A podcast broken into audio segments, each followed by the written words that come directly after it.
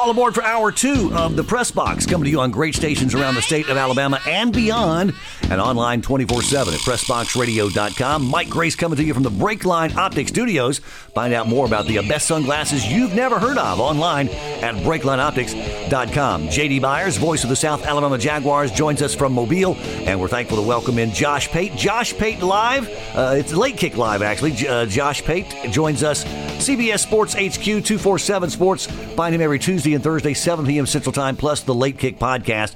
And we'll get to all the news about the college uh, football realignment, conference realignment, etc.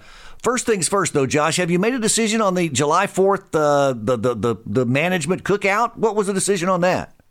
I regrettably caved. I did end up attending said cookout. Now, the good news is I came home with two Ziploc bags full of steak. Uh, there you go. So it wasn't all bad. There you go. Okay. Well, well that that's that's great. Will uh, you uh, bring me up to date? I don't know what you're talking about, but it sounds tasty. well, well, he, he asked well, his Twitter audience to help him with the decision, yeah? Yeah. I, I don't generally like to carouse with management. They are not of us. They are not one of us. We all get that. But they invited me over. Uh, I don't even refer to them by their real names. They are just management, lowercase on the M. but they, man, the thing about management is they make more than you. And so they can afford better food than you. And yeah. boy, they had it on display yesterday. So uh, they, they endeared themselves to me. And I, in turn, took home a uh, small treasure trove of various meats to put in the freezer. All right, Do you so- guys remember? Have you seen what? What was the Howard Stern movie? Uh, private parts. Yeah, private yeah, parts. Yeah. Pig pig vomit. Yeah, you know that's probably my backup name if they get tired of management. So yeah. oh boy. Which ficti- I don't know if it was fictitiously or the guy was really from there. But I'm from Josh. I'm from Florence, Muscle Shoals area, Alabama, and it said pig vomit was from Muscle Shoals, Alabama.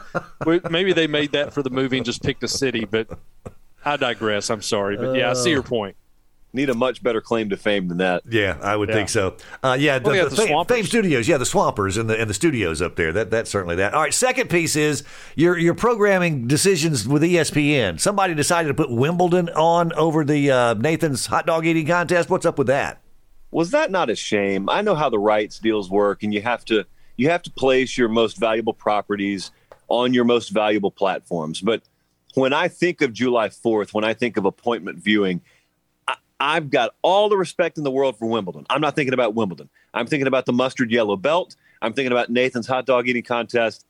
I'm thinking about that. And I could not find it yesterday without having to look far and wide. So, um, my message to the fine folks at ESPN, if they are listening, and I know they do regularly to the show here, Mike, is let's do better next year. Yes, do better. Do better. By the way, the. Uh, you know, Joey Chestnut not only puts a, a protester in a chokehold, he was also playing hurt because he had the uh, the leg and a surgical boot cast something, but still went on to compete. He also won. Uh, he sucked it up. Miki Sudo on the women's side. I don't know why she had to lay out last year. If we're going to play and we're going to be tough, why'd she skip just because she was pregnant? I say that tongue in cheek, by the way. We understand. Yeah, she did come know, back and win though. Great recovery. Yeah, and, and as a guy who's never been pregnant before, I can only speculate but I share your sentiment there. She ate 40. Uh, Joey Chestnut had 63 in the 10 minute time span. Whoa. Big that's, specter. That's serious stuff, man. All right, let's get around to it. College football realignment. Um, I, I, know I loved your take though last week, and we talked about this already, Josh. That is whatever, however it comes out. Is it really going to impact your enjoyment of college football any less than what you've enjoyed in the past? Well, I, I asked the question to people because I can only tell you how I feel, and I was kind of trying to seek opinions on it. You know, my feel, at least immediately in the short to midterm, is I think I'm going to still enjoy Saturdays. Now, there's a lot about maybe what went into that Saturday and how we constructed the way we got to that Saturday that may rub me the wrong way. But the way I've equated it and the way I've made myself feel okay about it is looking around my kitchen, looking around my bathroom here I mean, there are a lot of stickers on a lot of stuff we use that say made in a lot of different countries that I personally know I don't want to know the story behind. I have no interest in knowing that story uh, because it would really just depress me. So I'm still going to use the product, and that's just my that's just my take on it. Uh, college football to me is the same way right now. I don't like a lot of what I hear, but I know I'll still love the game on the field in the fall, at least for the time being. And therefore, I just kind of listen see a lot of headlines. And even though I'm on a show that talks about them, it's kind of out of sight, out of mind when it's third and three, Alabama versus LSU midway through the third quarter on a Saturday in the fall. Because that to me still feels the same as it always has. Can can you help me outline something? Because we debated it and I've said it three or four times on the show, and I can be totally stupid about this and be in the wrong uh, universe. But people talk about adding school X because it brings them market X, i.e., we need to go get Georgia Tech now because they can bring us the Atlanta market. We need to go get Miami because they're in the Miami market, et cetera. Or Virginia Tech could very likely give us the DC market. But I, I, I told Mike, and I, I don't mean for this question to be too long to lead you into your response, Josh, but my, my position is Georgia Tech, by way of their majors and their degrees, have been turning out alumni for well over 100 years. But because of who they are, they're not necessarily sports fans to begin with, nor do they necessarily reside in Atlanta anymore. And even if they did, would they be watching college football on a weekend? And so sometimes I feel like we get too narrow sighted on who a conference needs to add based on where the campus is, as opposed to how fervent and uh, passionate the fan base would be and say uh, a small town USA that is absolutely home to a very large college, i.e., Clemson. Your, your take on that? You are correct. You're absolutely correct. That's why I think a lot of the thinking has moved beyond that. You know, there's a conversation on the West Coast right now about whether someone should go grab Cal so they can get the San Francisco market. Uh. Well, I think you may not be the most shocked person in the world to learn more viewers in the San Francisco, San Jose market watched Alabama last year than watched Cal. So there are certain brands, and certainly that applies for USC in San Francisco. There are certain brands that resonate market to market nationally much more so than maybe one of their local brands do. So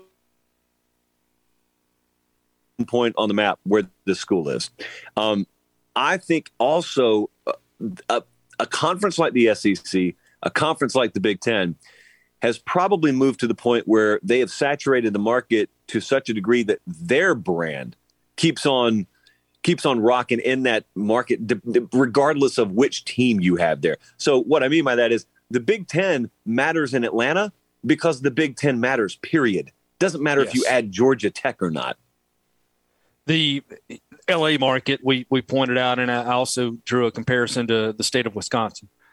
Uh, if if if every professional team left LA, would UCLA and USC still not bring a quality share because the folks in LA just don't care about college sports as much as say a Tuscaloosa or an Auburn, and then in Wisconsin, if by chance the Badgers and the Packers played on the exact same day, Wisconsin Stadium would be half full. I, am saying that just as a as a guess or a or a or a theory, but you turn your attention to the South and who wants to go where and who wants to be part of what. I'm transitioning that conversation now into Notre Dame, and are they the prettiest girl at the party that's not coming up for you know a month or so, and now they're just trying to pick their date if they take a date at all, uh, because now so much is being said about will the SEC win Notre Dame or will the Big Ten win Notre Dame? Well, the Notre Dame thing is interesting for so many reasons. On the surface, it's obvious. If they go to the Big Ten, that's one of the biggest stories in several years in college football. But, you know, the other thing to think about here, and it becomes a chess game, uh, like five chess games happening simultaneous, actually, yeah. is the, the SEC is not interested in making a counter move right now that forces Notre Dame into the Big Ten. That is not what interests them in the SEC. They'd much rather Notre Dame remain an independent.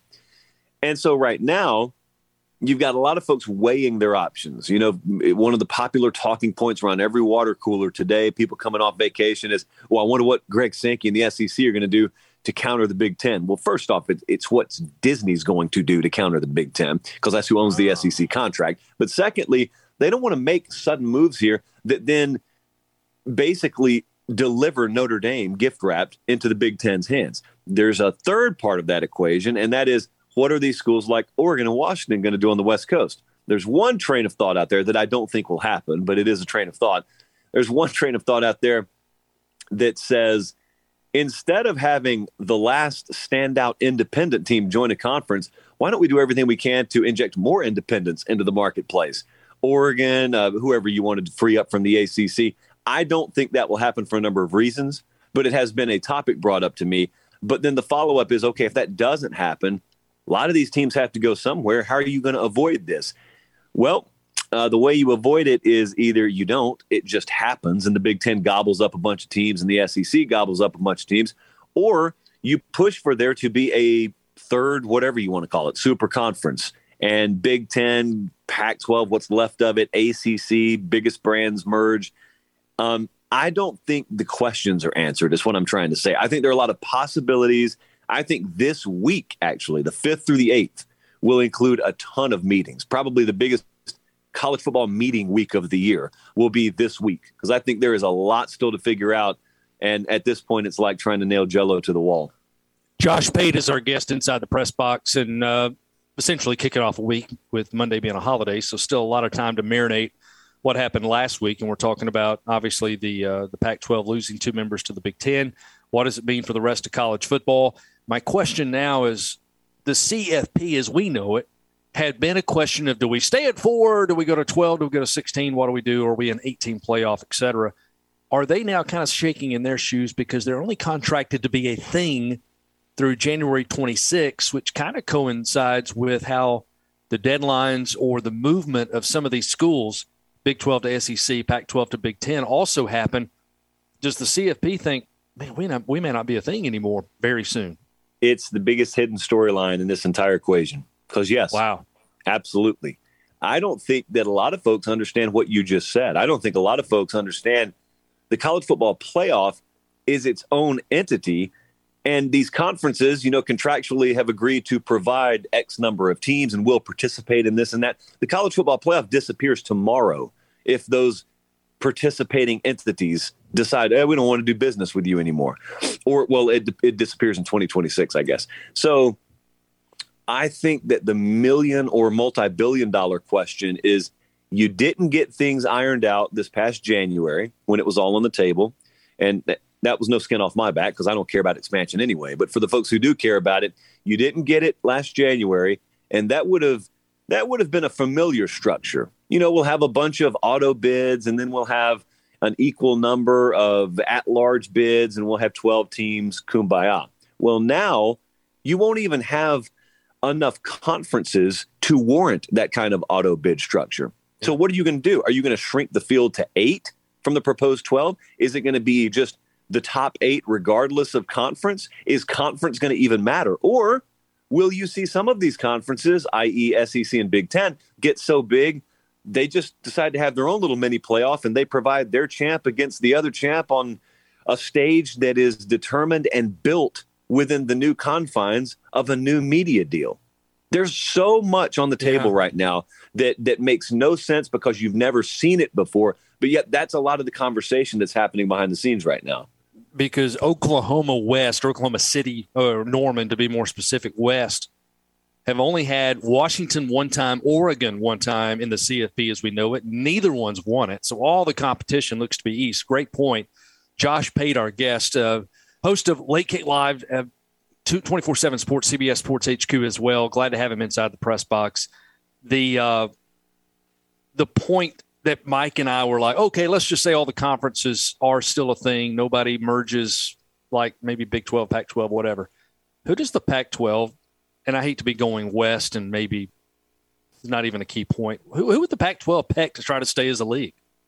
I don't think they will stay as a league. I think they will be pecked. You know, there's there are meetings today happening with the Big 12 because see the Big 12 has been they've been aggressive in this. When they lost OU in Texas, they had two choices. They could either fold in on themselves or they could go try and poach someone. And they did. They went and got Brigham Young, they went and got Cincinnati and Houston and UCF. Well, today they're meeting with a number of those teams from the West Coast. The Pac 12, when I was out there last week, as soon as that news broke, they just said, Oh, we're done.